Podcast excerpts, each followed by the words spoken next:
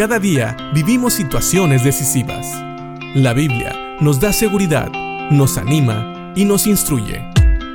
Impacto Diario con el doctor Julio Varela. Hace un tiempo escuché a unos niños jugando y uno de ellos le decía a otro: si fueras un animal, ¿qué animal te gustaría ser? ¿Quieres ser un animal fuerte o ágil? Y sabes, también se preguntaban qué podrían ser ya de grandes, policías, bomberos, etcétera, etcétera. Y yo me puse a pensar, bueno, si como creyentes nosotros los cristianos debemos de llevar frutos, si pudiéramos jugar este juego, ¿qué árbol o qué planta te gustaría ser? ¿Cómo te verías tú llevando mucho fruto para Dios? ¿Sabes? Porque Dios quiere que crezcamos y que maduremos en la fe de tal modo que la gente lo pueda notar.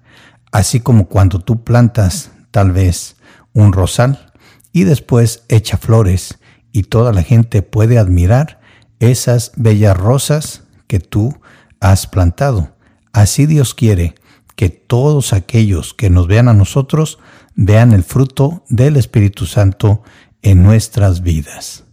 Ahora vamos a empezar a estudiar la segunda carta a los Tesalonicenses, y Pablo escribe a estos hermanos que aún seguían en persecución y aún seguían siendo molestados por falsos maestros, trayéndoles falsas enseñanzas y también haciéndoles dudar del regreso de nuestro Señor Jesucristo.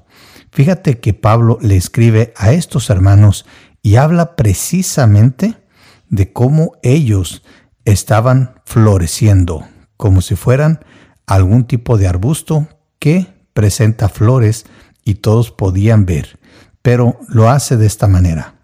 Pablo, en los primeros versículos del primer capítulo de Segunda a los Tesalonicenses, les dice así: Nosotros, Pablo, Silas y Timoteo, escribimos esta carta a la iglesia en Tesalónica, a ustedes que pertenecen a Dios, nuestro Padre, y al Señor Jesucristo.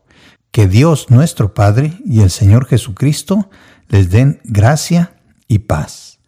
Amados hermanos, no podemos más que agradecerle a Dios por ustedes, porque su fe está floreciendo y el amor de unos por otros creciendo. Qué hermosos versículos. Primero, Pablo vuelve a saludar, como lo hizo en la primera carta, recordando a los tesalonicenses que ellos pertenecen a Dios. Esto siempre debe de estar muy claro en todo creyente. Nosotros, como hijos de Dios, si es que tú ya has aceptado a Cristo como Señor y Salvador, somos pertenencia de Dios. No pertenecemos a ningún hombre, ni a ninguna institución, ni siquiera a un país. Le pertenecemos a Dios. Y Él es nuestro Padre. Y también nuestro Señor Jesucristo es nuestro Salvador, y Él nos puede dar gracia para con los hombres y para poder vivir y mostrar gracia a otros y la paz que solamente Dios puede dar. A estos hermanos dice Pablo que no puede más que agradecer a Dios por la vida de ellos, pero hay algo muy específico, porque Pablo sabe y tiene testimonio de que su fe está floreciendo. Así como hablábamos de ese rosal, era evidente que los tesalonicenses tenían una fe firme, una fe fructífera, y esto se demostraba precisamente por el amor que tenían los unos para con los otros. Ellos, a pesar de los problemas que ya sabemos que tenían y que ahora vamos a ver que continuaban, seguían creciendo, no paraban. Así que pensemos en esto. ¿Cómo está nuestra vida espiritual? ¿Es como un arbusto que todo mundo puede ver que florece? ¿Cómo está nuestro amor para con nuestros hermanos? ¿Es un amor que está creciendo continuamente? ¿Sabes? Muchas veces los problemas, las dificultades apagan nuestra fe y nuestro deseo de comunión y amor para con nuestros hermanos en Cristo, pero vemos que en esta carta eso no impidió a los tesalonicenses seguir amando al Señor, seguir floreciendo y seguir amando a sus hermanos.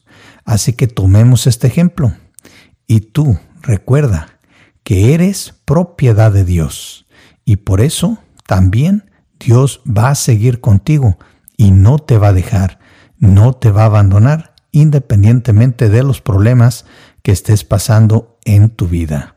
Así que pensemos en esto y pidámosle a Dios que nos ayude a seguir floreciendo en nuestra fe y a seguir creciendo en nuestro amor para con Él y para con nuestros hermanos. Piensa en esto y que Dios te bendiga.